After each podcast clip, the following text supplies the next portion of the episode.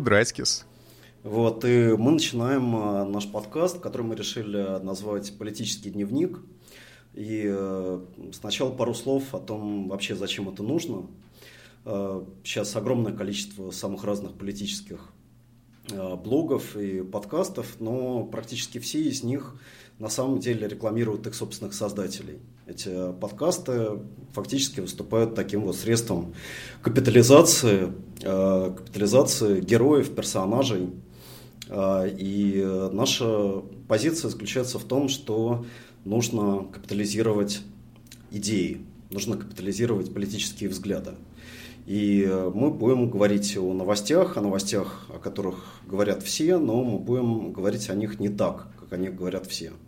Мы будем говорить о них с определенной, с определенной позиции. Потому что нам кажется, что сегодня э, в России, в российской политике есть на самом деле дефицит политических идей, дефицит Э, политических э, взглядов, и поэтому мы будем э, говорить о том, что происходит с определенной точки зрения.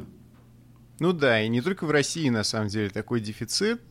А, Берни Сандерс из всех кандидатов на демократических праймерис в Америке отличается тем, что а остальные кандидаты, они как раз э, пытаются сыграть на своей личности уникальные, какие-то свои качества особые представить, да, как заявку на победу.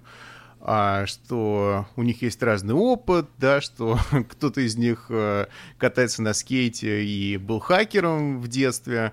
И только Берни Сандерс э, упорно гнет свою линию уже много десятков лет. И эта компания не про Берни, да, эта компания не про его уникальную личность, а эта компания про те идеи, про ту платформу, которую он представляет, и про то движение, а, которое стоит за этой платформой, вот, социальное движение. И мы будем Берни Сандерсом в мире политических подкастов в России. Может быть, сначала не таким популярным, да, но кто знает, к чему все придет. Да, но через, может быть, пару десятков лет кто знает, возможно, все это станет востребованным, а возможно, гораздо раньше. А первая новость, которую мы хотели обсудить, может быть, не очень крупная, не то чтобы все это обсуждали, но, на мой взгляд, это очень знаковая такая ситуация. А, на сайте Фонтанка вышла статья Андрея Заостровцева, такого известного петербургского профессора-экономиста под названием «Война полов. Что общего у гендерной и социалистической революции». И этот текст хочется обсудить не потому, что он какой-то очень важный, или потому что его все прочитали, и теперь нужно его с ним спорить, его опровергать. Потому что мне кажется, что это типичный случай, да. А поскольку этот текст типичный, поэтому и стоит разобраться с ним и с его аргументами. А Заостровцев, человек праволиберальных, почти что либертарианских взглядов, а в этом тексте выступил очень агрессивно против феминизма как э, политического движения и против э, гендерных исследований как научной программы в таком странном, таком довольно хамском тоне, в общем, который все, на который все обратили внимание, а, прошелся по всему, что ему всему, что его не устраивает в современном феминизме, не только российском. Вот.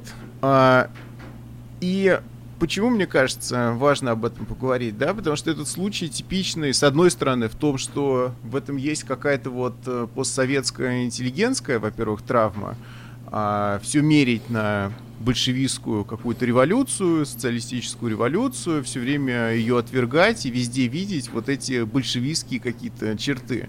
И здесь нельзя не вспомнить Владимира Буковского, например, который тоже, как э, на своих антисоветских взглядах, э, основываясь, да, развил такую вот антипрогрессистскую еще и платформу, тоже против феминизма выступает, против э, прав меньшинств, и все это критикует с такой общей консервативной позиции. И за я, я, угу. я бы, кстати, вспомнил еще атаки на постколониальную теорию со стороны например, вот профессора Штайнера, который говорит о том, что постколониальная теория, такое второе издание э, советского внимания к угнетенным э, и подавленным, и mm-hmm. вот это внимание к угнетению, оно вызывает э, какое-то просто невероятное раздражение вот этой публики, и мы видим, как оно проходит через все вот это поколение. Абсолютно, да. То есть явно в этом есть какая-то поколенческая история. И этим наша интеллигенция сильно отличается от интеллектуального класса там, в западных странах. То, о чем блог уже говорили, что а, у нас как-то странно нет, собственно, прогрессивного лагеря, или он очень с трудом формируется, да, то есть у нас есть оппозиционный лагерь, но этот лагерь внутри себя очень консервативный, вот. И а, вот такие вот антифеминистские настроения, они очень там популярны среди даже, казалось бы, как бы людей, которые должны какой-то научной нейтральностью быть отмечены, да, вот среди них тоже встречаются такие странные высказывания, которые на которые коллеги среагировали очень остро, в том числе и потому, что у Заостровцева там история про гендерные исследования да, и э, получается, что его эта статья, она стала частью хора вот этих консервативных голосов провластных, а, которые хотят гендерные исследования уничтожить просто как научную дисциплину, что нельзя заниматься гендерными исследованиями, все это не наука, а лженаука, шарлатанство и сатанизм. Вот. И Застросцев э, нечаянно стал частью вот такой вот кампании против именно гендерных исследований. Мы знаем, что консервативные режимы не только в России, но и в Венгрии, например, все время атакуют гендерные исследования как э, какого-то такого яркого очень своего врага. Вот. Да, причем, причем а. атака идет с одной стороны с э, как бы от таких пропутинских э, людей, да, которые говорят о том, что гендерная теория это часть э, западной политкорректности, западного либерализма. Например, недавно была программа Захара Прилепина на НТВ, где он просто слюной как бы бешеной собаки брызгал на э, феминизм и все, что с ним связано. И с другой стороны, мы имеем как бы оппозиционную публику, либеральную публику, э, которая фактически объединяется с путинскими охранителями вот в этой атаке на э, ужасную политкорректность, на ужасный феминизм. Абсолютно, да. И получается, что они сходятся в этой консервативной точке. Но что я еще хотел здесь сказать? Мне кажется, что в конечном счете дело не только в нашей специфической российской постсоветской ситуации, не только в, в этой консервативной интеллигентской такой среде, но дело еще и в том, что либертарианство и крайне рыночные взгляды, как таковые, имеют тенденцию к тому, чтобы сходиться вот в реакционной позиции по отношению к другим вопросам важным, да, по отношению к вопросам расизма, а, там, сексизма и всех прочих других угнетений. Вот. То есть дело не только в том, что Заостровцев это вот представитель такого постсоветского поколения интеллигенции, а дело еще в том, что он э, практически либертарианец. И либертарианец, то есть такой русский альтрайт, да, вот. И а, не случайно либертарианцы а, не любят феминизм, да. С одной стороны, ты ждешь от них, что они вот за свободу, да, против угнетения, за добровольность, но феминизм у них вызывает э, такое вот адское раздражение. И причина, мне кажется, в том, что то понимание свободы, которое у них есть, оно просто ущербное. То есть проблема в самом понимании свободы. Потому что э, свою статью, например, за Островцев начинает с э, уже потрясающей нелепой фразы э, начинает свою статью э, с фразы «По идее, борьба женщин за равноправие должна была закончиться а. с наделением их избирательным правом, б. с легализацией абортов». Уже это выглядит э, нелепо, просто сам этот первый заход. А почему за островцев сам вот решает, э, где должна начинаться, где должна заканчиваться борьба женщин, да, за равноправие. Но самое главное, что эту фразу можно переписать э, э, на разные другие темы, можно сказать. По идее, борьба за права афроамериканцев должна была закончиться с А. Отмены рабства, Б. Легализацией их участия в выборах. Зачем нужно было движение за гражданские права? Вроде бы формальные права-то у них есть, да? Ну, а... и, и, и, и более того, здесь видно само э, раздражение от идеи борьбы за коллективные права, потому что с либертарианской точки зрения права – это, собственно, права личности. Да? У тебя да. есть вот свобода от принуждения, тебя никто ничего не заставляет как бы делать насильно, вот и все. Вот твои все права, они достигнуты.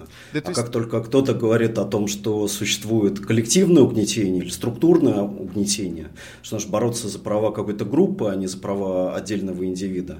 А здесь начинаются разговоры о возрождении совка, о давлении, о том, что вот, э, значит, какие-то люди, которым не нравится, например, феминизм, им затыкают рот, э, что их пытаются придавить как бы вот этой политкорректностью, и феминизм представляется в качестве такого вот э, нового репрессивного режима, какой-то такой вот тоталитарного давления на, в общем, свободных людей, которые хотят вот не сдерживать себя в, в любых высказываниях, даже если это высказывания э, для кого-то там являются оскорбительными.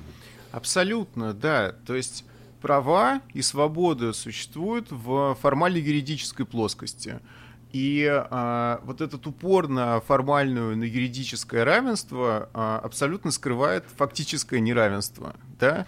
И то, как за Островцев отказывается видеть э, все многообразие проявлений сексизма, э, на мой взгляд, параллельно тому, как либертарианцы отказываются видеть э, неравенство, заключенное в самом отношении между трудом и капиталом. Да? Потому что если его фразу переписать наемных работников, поставив на место женщин, получится, что борьба за права наемных работников должна была закончиться, когда они просто стали наемными работниками, перестали быть э, феодальными крестьянами, когда они перестали зависеть лично от своих э, феодальных лордов, вот, когда образовались э, а, образовался рынок труда капиталистический, на этом все и, про, и, и, и просто они стали гражданами. Да, они которые, стали... Как бы, которые юридически равны с работодателями. Совершенно верно. Гражданами и участниками рынка труда, которые могут менять место работы. Все. На этом конфликт труда и капитала оказался исчерпанным. Да, сам этот конфликт — это порождение какого-то марксистского воспаленного ума. А на самом деле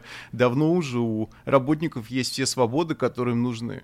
Вот. И видно, что вот эта фигура фигура мысли повторяется в других областях тоже. Да? Женщины равны юридически с мужчинами, следовательно, а, не существует сексизма. А рабочие юридически равны с владельцами капитала, значит, нет никакого неравенства в отношении между трудом и капиталом. А юридически афроамериканцы равны с белым населением в Америке, значит, нет расизма. Да? Структурного расизма не существует, потому что есть юридическое равенство. Все время повторяется один и тот же ход, очень примитивный, а, который говорит о том, что сама эта концепция свободы, которая в основе либертарианства лежит, она очень бедная и не учитывает всех многообразных угнетений, с которыми а, человек может столкнуться. Вот, да, мы... но, но при этом чувствуется, что статья за Островцева, она эмоционально насыщена. То есть угу. его, ну, как бы раздражает феминизм. Да, и раздражает его не только потому, что он заявляет о своих правах, потому что Заостровцев э, в своей собственной позиции ну, чувствует себя уязвленным, затронутым. Да, он чувствует, так сказать, что его э, власть, в том числе как э, там, мужчины, профессора, представителя академии, представителя какого-то экспертного сообщества, она подвергается сомнению с какой-то неприятной для него стороны. И вот здесь на самом деле а, мы подходим к очень важной проблеме, которая связана вообще, как мне кажется, с феминистской повесткой в России, потому что, ну, пока, в общем, а, как бы Россия является страной, которая законодательно наследует в области прав женщин а, советскому законодательству и, как, по крайней мере, формально признает равноправие. Но за этим формальным признанием стоит колоссальное давление всей идеологической атмосферы э, современного режима, частью которого в том числе являются вот эти вот э, э, либеральные профессора, обвиняющие феминизм. И эта атмосфера, она является абсолютно патриархальной, абсолютно сексистской, и она постоянно указывает женщине на ее место, она постоянно подвергает астракизму любое коллективное движение за действительные э, права женщин, за действительное равноправие. Именно вот эта вот атмосфера которая выражается в вот этих бесконечных сексистских пренебрежительных высказываниях, которые себе позволяют абсолютно все, которые являются здесь абсолютной нормой. Вот она на самом деле и определяет реальное, э, реальное неравноправие, реальное неравенство, э, которое в России существует, а, а совсем не э, те нормы, которые формально записаны в законе. То есть мы как бы формально имеем одно, а по факту мы имеем другое по факту мы имеем некие неписанные правила, согласно которым женщины должны знать свое место, согласно которым э, люди не должны оспаривать э, власть э, там, Владимира Путина, согласно которым э, работник не должен отстаивать свои права, потому что, ну, как мы все понимаем, как жизнь устроена. И когда вот это вот понимание того, как жизнь устроена, оно подвергается критике, вот здесь наружу вырывается вот эта агрессивная позиция, которую мы э, видим, например, в статье Заостровцева. Поэтому, конечно, это абсолютно э, структурное явление. Абсолютно, да. То есть получается, что Заостровцев может себе позволить, с одной стороны, критиковать государство и насилие со стороны государства по отношению к частной собственности, например, и при этом не видеть того, что он уже занимает некую привилегированную позицию, как а, известный профессор, мужчина, и можно просто игнорировать другие угнетения, которые существуют в обществе. То есть он просто может позволить себе этого не видеть. Поэтому, и более того, да, он может позволить себе феминизм воспринимать как а, некое личное оскорбление, да, как ты правильно сказал, против которого он такое вот мощное личное высказывание развернул, очень агрессивное и поразившее на самом деле многих людей. Да? Здесь, здесь возникает на самом деле большой вопрос к э, вот этой прекрасной России будущего, которую отстаивают либералы, потому что, по сути, к чему она сводится? К формальному равенству всех перед законом. То есть просто нужно как бы изжить коррупцию, э, нужно, чтобы чиновники как бы жили на зарплату, нужно, чтобы все демократические процедуры работали, и все проблемы исчезнут. Ну, вот, да, Россия и... станет как бы нормальной, нормальной страной. Но эта нормальная страна останется э, фактически страной колоссального имущественного неравенства, колоссального гендерного неравенства и следующего за ними колоссального политического неравенства. Абсолютно. На этом фоне смешно, когда Навальный, с одной стороны, постоянно констатирует, что его не читают женщины и не смотрят его YouTube-канал. Это просто статистика, что он не популярен у женской аудитории. А с другой стороны, никакого серьезного усилия к тому, чтобы понять, в чем заключается феминистская повестка в России, услышать то, что говорят феминистки, он не делает, это тоже становится в принципиальной позиции. Поэтому проблема действительно не только в Заостровцеве, но и в каком-то мейнстриме либеральной оппозиционной борьбы у нас.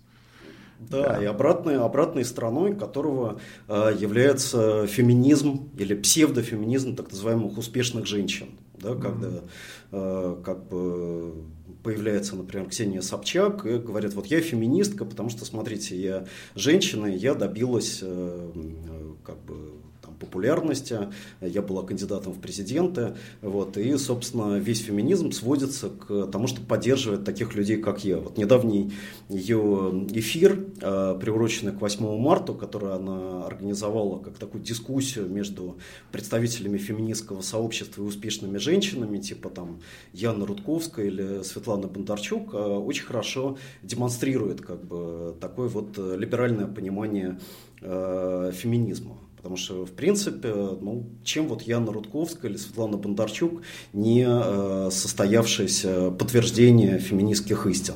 Женщина, которым действительно удалось создать свой бизнес, э, как бы войти в э, элиту и, в общем-то, это женщина, которая а, могут говорить и учить нас с позиции власти с не меньшей уверенностью, чем, например, профессор Заостровцев. Но является ли это действительным а, преодолением тех отношений неравенства, которые существуют в России?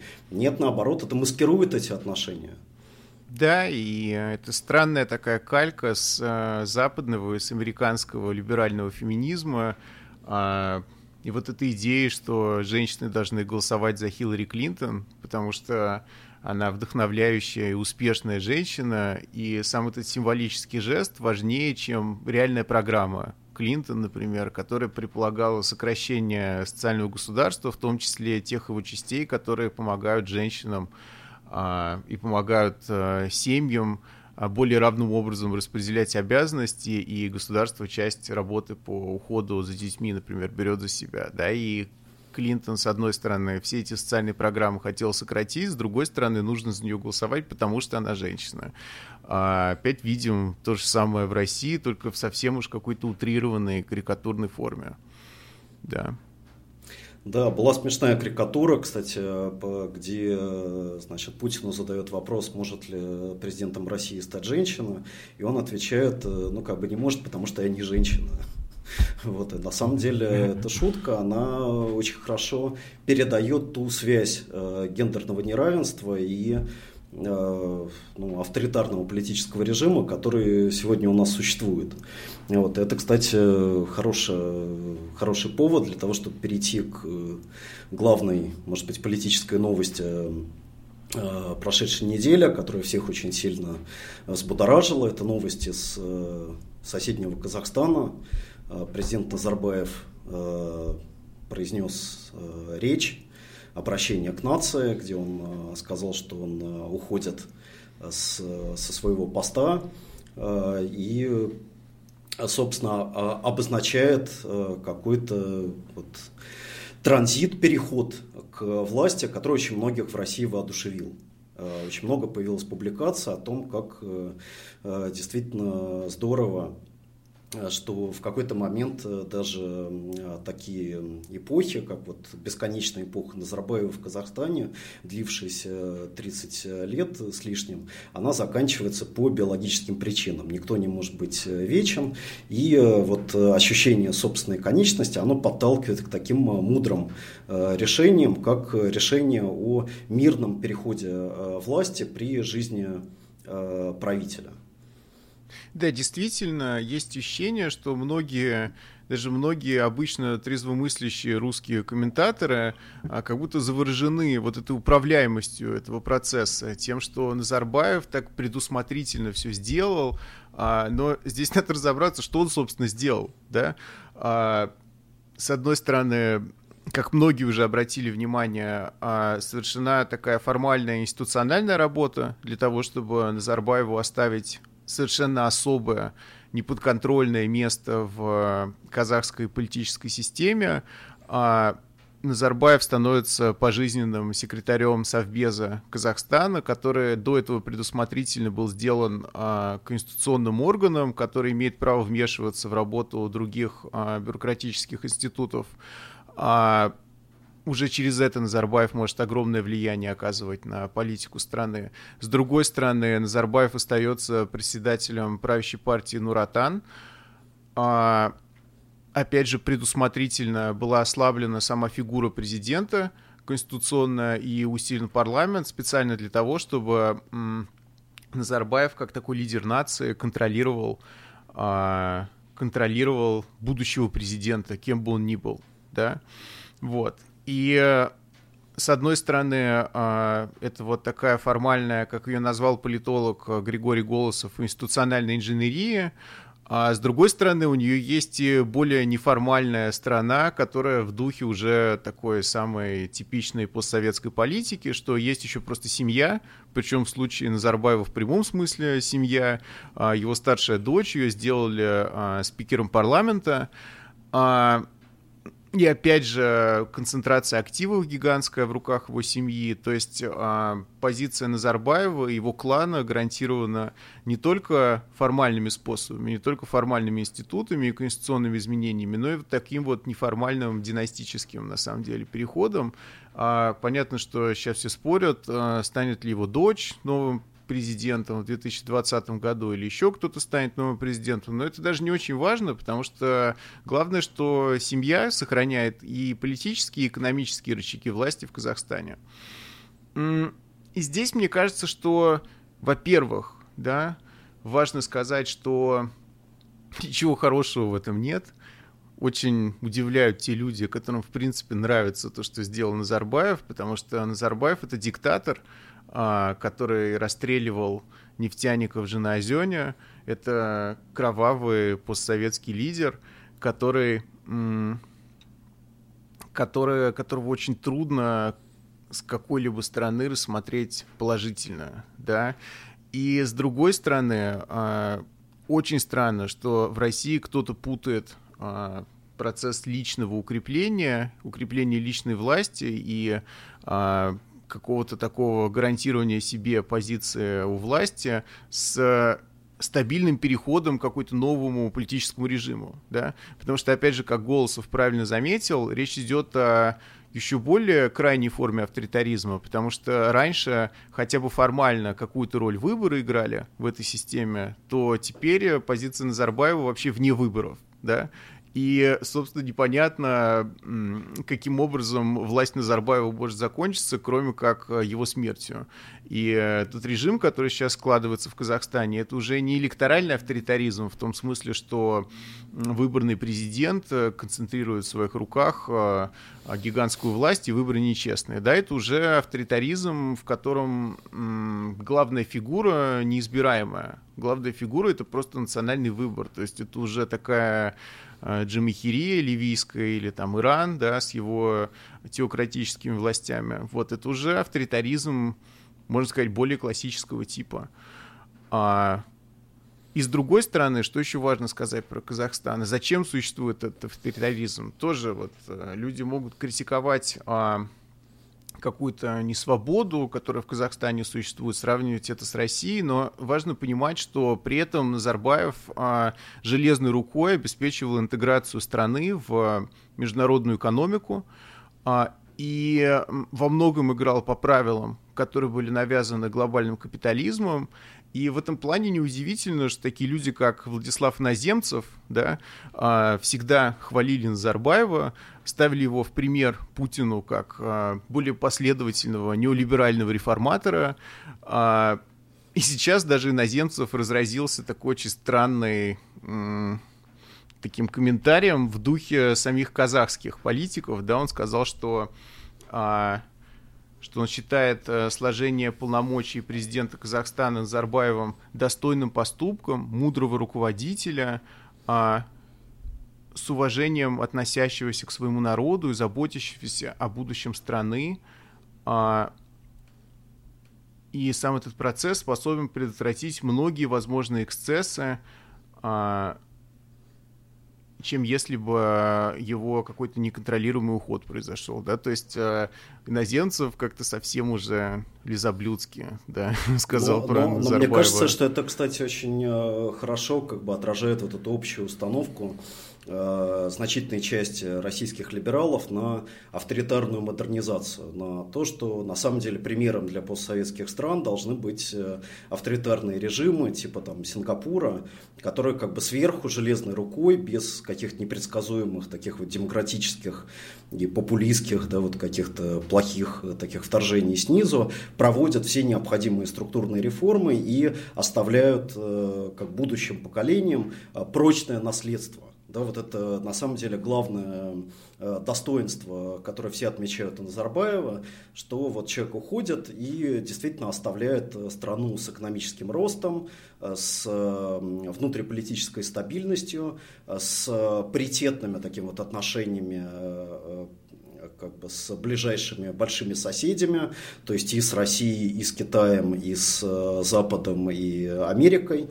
А, и вот э, это пример э, того, как э, на самом деле нужно уходить, передавая как бы такое хорошее, прочное наследство. Вот, например, Татьяна Становая в своей статье, где она говорит о уходе Назарбаева и сравнивает э, этот уход с возможностью ухода Путина, она э, говорит о том, что вот на самом деле положительным моментом в этом уходе является то, что у Назарбаева есть семья, а у Путина нет семьи, да, поэтому он делает возможность своего ухода менее предсказуемым.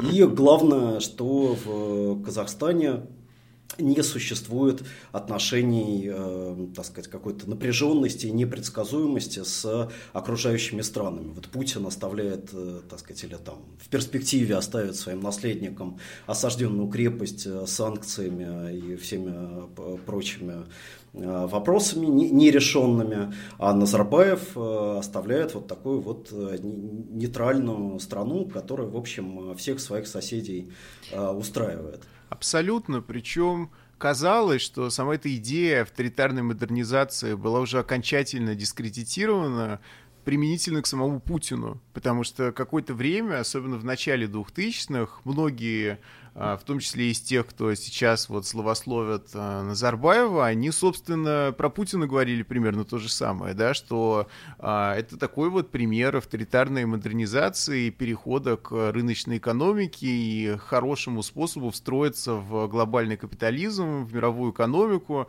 но по поводу Путина уже не знаю, строит ли кто-то такие иллюзии даже из наших российских либералов. Мне кажется, что нет. Но при этом так странно, что когда речь заходит о Назарбаеве, а, возвращается вся вот эта риторика, которая, казалось, осталась в 2000-х годах, применительно к Путину, да, что авторитарная модернизация, а, последовательные реформы, проведенные без оглядки на там, население, да, вот. А, это очень странно, конечно. То есть а, у меня было ощущение, что не только идея, что Путин — это наш российский Ли Куан Ю, она давно уже осталась в прошлом, к счастью, но и сама в принципе идея, что подход Ли Куан Ю — это прекрасный подход к модернизации страны, она тоже осталась в прошлом. Но выяснилось, что это не так, да, что по-прежнему эта идея живет, и э, не только иноземцев, да, то есть многие находят в Назарбаеве много положительного, что его вот этот... Э,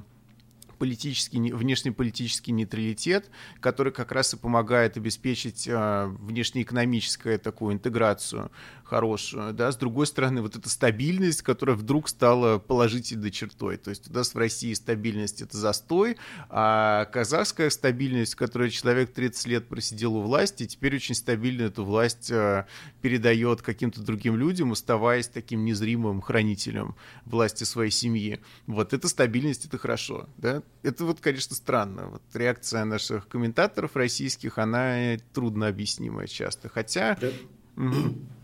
При том, что если посмотреть на то, что сделал э, Назарбаев, конечно, он в э, таком вот э, радикальном рыночном преобразовании общества зашел гораздо глубже и гораздо как бы раньше его начал, чем, э, например, российский режим. Да, то есть еще в 90-е годы в Казахстане была проведена реформа трудового кодекса, то есть работники были просто лишены элементарных э, прав, элементарной возможности самоорганизации.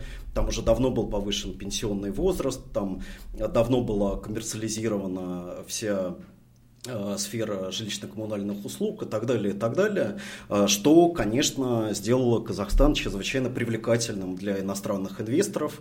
И в отличие от России, где, так сказать, существовали ограничения на э, проникновение иностранного капитала в ну, значительные сферы экономики, в Казахстане этих барьеров не было. То есть все природные ресурсы были очень быстро поделены между транснациональными корпорациями, между русскими, китайцами, американцами там, и так далее. А, а режим а, практически полностью свелся к такой вот репрессивной функции поддержания порядка. Что если вдруг, так сказать, эти рабочие, вкалывающие на международные компании начинали Э, отстаивать свои права, начинали говорить о том, что они э, просто не могут э, трудиться в таких нечеловеческих условиях, с такими низкими заработными платами, они получали в ответ пули. И Назарбаев в плане подавления социальных выступлений, он шел также гораздо дальше, чем российский режим. Вспомним Жана Узень, вспомним волнение в пригородах Алматы, когда ну, просто произошло настоящее восстание э, э, людей, которые там живут в совершенно нечеловеческих условиях, трудятся на стройках, э, на так сказать, каких-то вот этих транснациональных производствах, и их волнения были также подавлены при помощи внутренних войск, также было пущено в ход самое бесконтрольное насилие.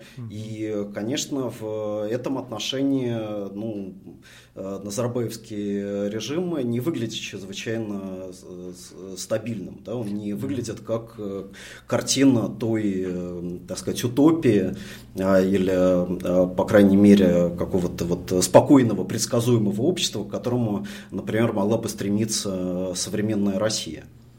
Да, и вот в связи со всем тем, что ты вспомнил, хочется просто еще раз процитировать то, что сказал Наземцев. Думаю, что это очень достойный поступок мудрого руководителя с уважением относящегося к своему народу и заботящегося о будущем страны. Хочу пожелать бывшему президенту долгих лет жизни, в течение которых он мог бы радоваться успехам своей родины. Это сказано о Назарбаеве, да? С учетом... А ч, ч, ч, человеком, который принадлежит к, как бы к какому-то радикальному крылу там, антипутинской оппозиции и э, постоянно говорит о необходимости там, демократического Транзита в э, России. Транзита да. в России, да. То есть э, это, конечно, просто волосы на голове поднимаются, когда ты читаешь такое а, от каких-то российских оппозиционеров, да, то есть что у них в голове вообще и а, где, где для них находятся границы там, границы демократии, границы насилия, что они на самом деле хотят сделать в нашей стране, какие реформы провести. То есть, когда ты на это смотришь, ну, я примерно представлял себе, и в целом иноземцева, и что он про Казахстан думает, но вот этот комментарий, конечно, меня просто поразил. Но и, а... здесь как бы просматривается на самом деле желание представить Россию в качестве какого-то исключения, да, что вот э, как бы российский режим является значит, безумным, нерациональным, он идет на конфликт с Западом, он возрождает э, какие-то химеры внешнеполитического величия, и он совершенно не похож на своих э, соседей по ближнему зарубежью, которые, даже действуя авторитарными методами, в общем-то, двигаются в направлении, так сказать, какой-то нормальной рыночной экономики, интеграции в э, мировой э, порядок и так далее, и так далее. Да, на, и... на самом деле они, они не хотят признать, что Путин никаким исключением из правил не является. Это никакая не аномалия. И на самом деле это очень характерный э, режим э, для той части э, как бы, мира, в которой мы все живем. Абсолютно. То есть в 2014 году что-то пошло не так, а, и внешнеполитический курс перестал этих людей удовлетворять. Но если бы это был хороший, правильный диктатор, налаживающий хорошие, правильные отношения с глобальным капиталом, то как будто это их бы устраивало. В общем, это, конечно, жутковато. Да? Тебе кажется, что в 2019 году по крайней мере, эта оппозиция между демократией и авторитаризмом в нашем оппозиционном движении а, окончательно как-то осмысленно, да, и никто не станет поддерживать авторитаризм, но на самом деле мы видим, что это не так. Вот. Хорошо. Да, а... абсолютно. Мне кажется, я, что я, давай... Я, я беру назад название «Мы вас повеселим», короче, как бы, я, я отзываю свое предложение официально. Да, да, веселого на самом деле очень мало. Вот на прошлой неделе произошло также э, важное событие в России. В отставку отправлена была очередная серия губернаторов э, в ряде очень важных регионов. Это и Челябинск, и э, Калмыкия, Мурманск. А, и везде мы видим продолжение а, практики, которая уже была явной в прошлом году. Назначаются люди, а, которые в большинстве своем с этими регионами никак не связаны, которые представляют собой таких вот чистых технократов, молодых менеджеров, э, прошедших э, необходимый тренинг в недрах каких-то вот специальных школ, организованных при администрации президента. И в этой связи также звучат комментарии со стороны вот, либеральных обозревателей в том духе, что вот удивительным образом мы сталкиваемся типа с советской практикой. Вот, например, я прочитал удивительную статью такого э, либерального публициста Андрея Колесникова, который прямо говорит, э, вот есть такие люди, которые говорят, что э, в России есть э, неолиберализм. Вот, что это неолиберализм, он проявляется в том, что на Россию распространяется та же э, логика э, эффективности, э, которая оказывается важнее, чем, э, например, демократические права или э, институт выборов – одно, на самом деле никакого неолиберализма здесь нет, и это просто такая вот э, практика советских э, назначенцев, у которых нет никакой обратной э, связи с населением, которые должны рапортовать об успехах наверх, совершенно не заботясь о том, как на самом деле происходит социальное и экономическое развитие регионов, которые им доверяют. При этом совершенно не учитывается, что одна из основных вещей, которые должны сделать эти новые губернаторы, это как раз э, оптимизация медицины, оптимизация образования в регионе, сокращение социальных расходов и э, в целом проведение в жизнь неолиберальных реформ социальной сферы. По-другому никак их не назовешь. Да? А, что это не просто технократы или назначенцы какие-то, или варяги. Это люди, которые поставлены для того, чтобы проводить очень жесткую неолиберальную политику, потому что в конечном счете у нас регионы отвечают за большую часть а, социальных расходов. И а, на самом деле губернаторы так часто меняются, потому что они стоят перед двумя разнонаправленными задачами. С одной стороны, проводить очень жесткий курс на бюджетную консолидацию, на бюджетную экономию, а с другой стороны, а, каким-то образом оставаться популярными у населения. Вот, поэтому... Да, но, но при этом это вторая как бы, функция, она, в общем, не является настолько обязательной. То есть речь идет о том, что люди должны ну, правильно организовать э, выборы, должны следить за местной политикой, которая, в общем, сводится к тому, что просто не должно быть протестных выступлений, все должно быть тихо, спокойно. Вот как это, например, сейчас постоянно звучит в выступлениях э, вот, Беглова, да, который готовится стать петербургским э, городоначальником, э, что такое политически стабильный регион. Это регион, где просто подавляются любые протестные выступления. Если нужно, они подавляются силой. Э, если есть возможность значит, как-то это уладить по-другому, значит, нужно ее использовать. Но э, в любом случае э, победа этих людей на выборах, они готовятся победить на выборах ровно тогда же, когда Беглов собирается стать губернатором Петербурга, она обеспечивается исключительно их способностью управлять бюрократическим аппаратом, который имеется на местах. То есть они должны контролировать этот аппарат, они должны находить общий язык э, с э, местными элитами, и они, конечно, должны давать э, правильную отчетность наверх о том, как выполняются майские указы, о том, как консолидируется бюджет и так далее. Вот, например, господин вот Паслер, да, который стал вот одним из этих новых э, назначенцев. Он переведен из э, Свердловской области, где он как раз прославился тем, что он очень хорошо умел привести показатели по социальной политике, показатели там, по планируемому повышению зарплат там, и так далее в соответствии с теми ожиданиями, которые были у федерального центра.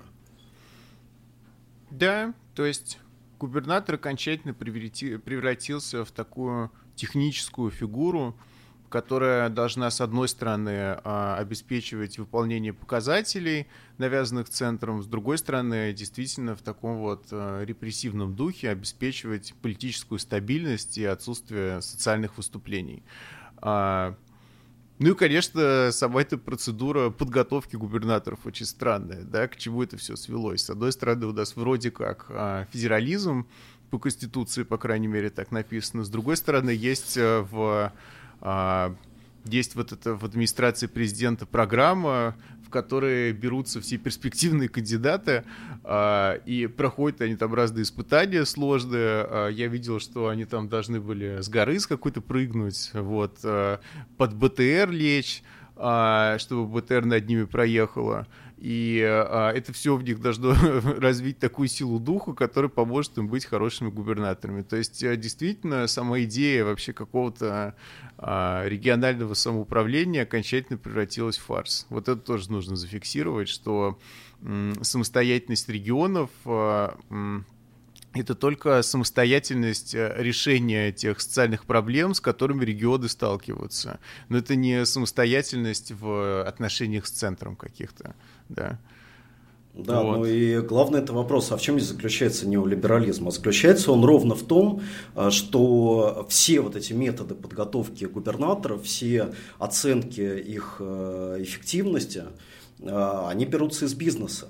Да, вот эти э, безумные высказывания о э, тунеядцах, о людях, которые там не хотят работать, лентяях, иждивенцев и так далее, которые постоянно сыплются от российских чиновников, а они берутся откуда? Они берутся абсолютно из э, всей вот этой риторики бизнес-семинаров, всех этих учителей э, успеха, которые на самом деле из сферы бизнеса плавно перекочевывают в э, сферу государственного управления. И мы видим, что сегодня вот все это назначение губернаторов э, в России, оно э, также не является чем-то уникальным. Оно по-своему, может быть, с российской спецификой, но отражает те же процессы превращения э, политики в менеджмент который мы видим в других странах. Да, вот президент Макрон, например, который говорит о том, что а, время политики вообще закончилось, и Франция должна стать просто нацией э, стартапов, а, президент это ну, как бы просто лучший из, из, из стартаперов, который прошел как бы необходимый отбор. И, и э, демократическая процедура здесь э, скорее ну, является каким-то формальным уже ритуалом. А, который просто венчает э, череду успехов, э, которая на самом деле обусловлена ну, как бы такой карьерой чистого управленца, чистого менеджера, да, потому что, например, э, Макрон, мы знаем, что он до того, как он был избран президентом Франции, он никогда не забирал, не занимал ни одной избираемой должности, он никогда не был ни депутатом, ни мэром, и, собственно, с этим связана его такая вот сложность э, в общении с людьми, которым он вынужден объяснять вообще логику своих действий публично, э, потому что просто он никогда этого раньше не делал. И в этом смысле он абсолютно похож на вот этих э, российских губернаторов, которые привыкли отчитываться перед кем? Перед э, начальством, перед э, инвесторами, перед акционерами, перед теми, кто с ними разговаривает на одном языке, и теми, кто разделяет с ними одни и те же ценности, и главное, кто принадлежит к тому же самому классу, что и они.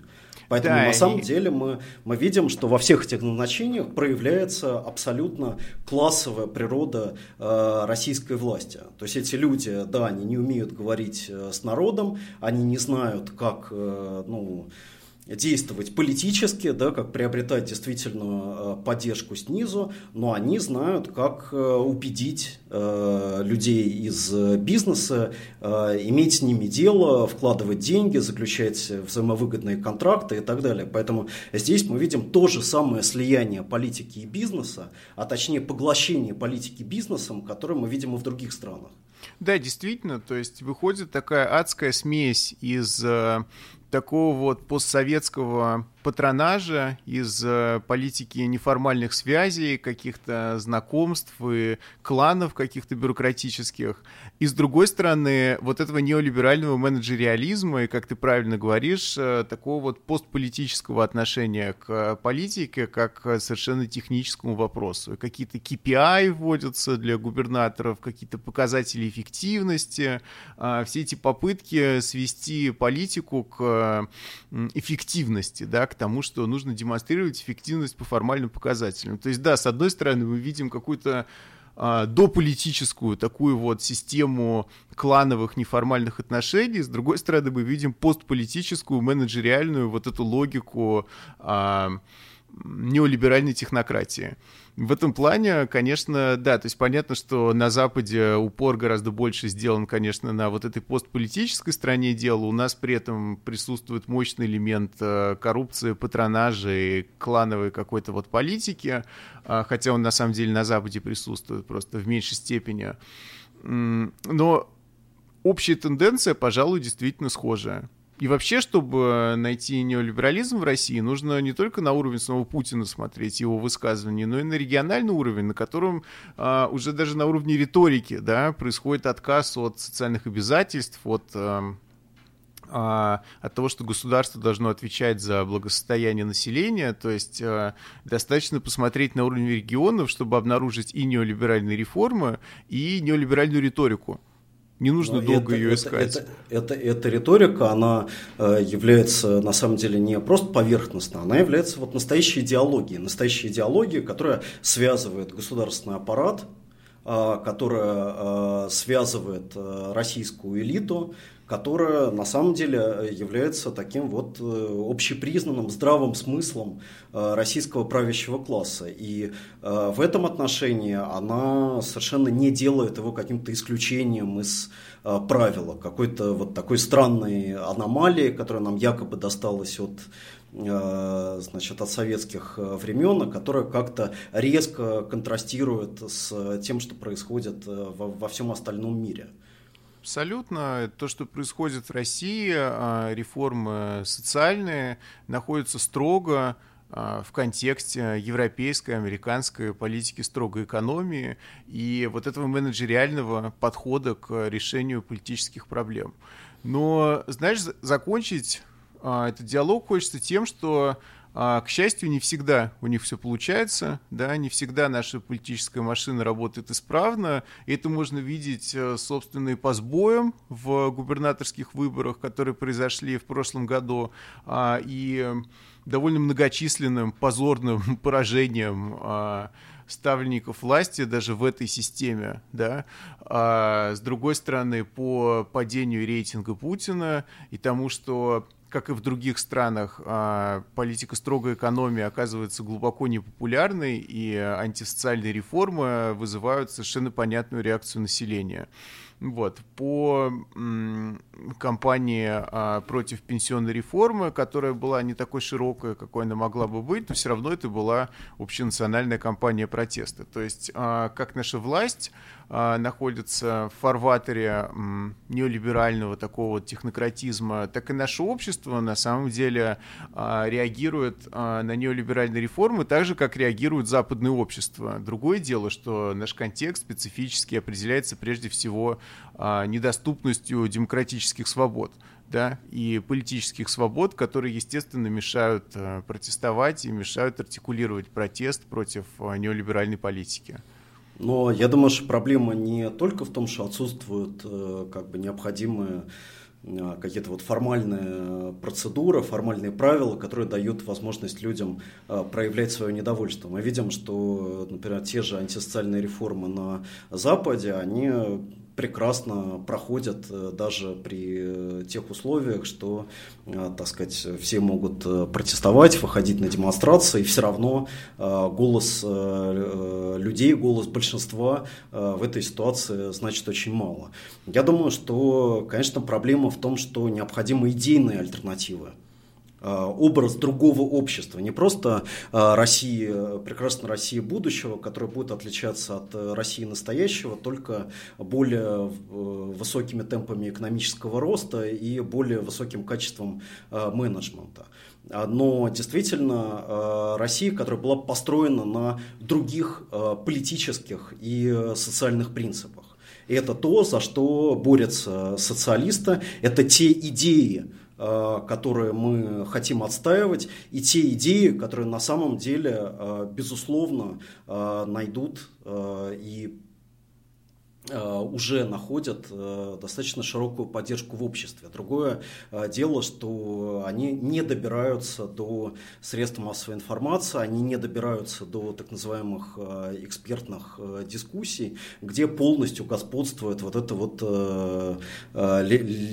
неолиберальная позиция, причем как э, со стороны э, пропутинского лагеря, так и со стороны якобы оппозиционного. Абсолютно. Нужно отказываться от этой ситуации, когда в оппозиции доминирует, с одной стороны, а, вот этот неолиберальный экспертный язык и подходы к реформам, похожие на самом деле на то, что делает наше правительство. Недаром Ходорковский сказал, что у нас в правительстве есть достойные профессионалы, такие как Силуанов, например, которых вполне можно взять и в новое правительство тоже, да, а, то есть, с одной стороны, нужно дистанцироваться а, вот от этого неолиберального подхода, а с другой стороны, от а, непоследовательных социальных лозунгов, которые иногда оппозиционеры используют, и Навальный, например, использует, да, вот а, его какую-то социальную повестку нужно превращать в социальную программу, в последовательные требования, а не просто в какие-то отдельные, а, отдельные лозунги, которые должны вот приправить э, неолиберальное ядро какими-то чем-то привлекательным для населения, да, то есть это действительно интеллектуальный и политический проект, который должен быть э, широким и последовательным. Отлично, и э, мы об этом будем еще очень много говорить.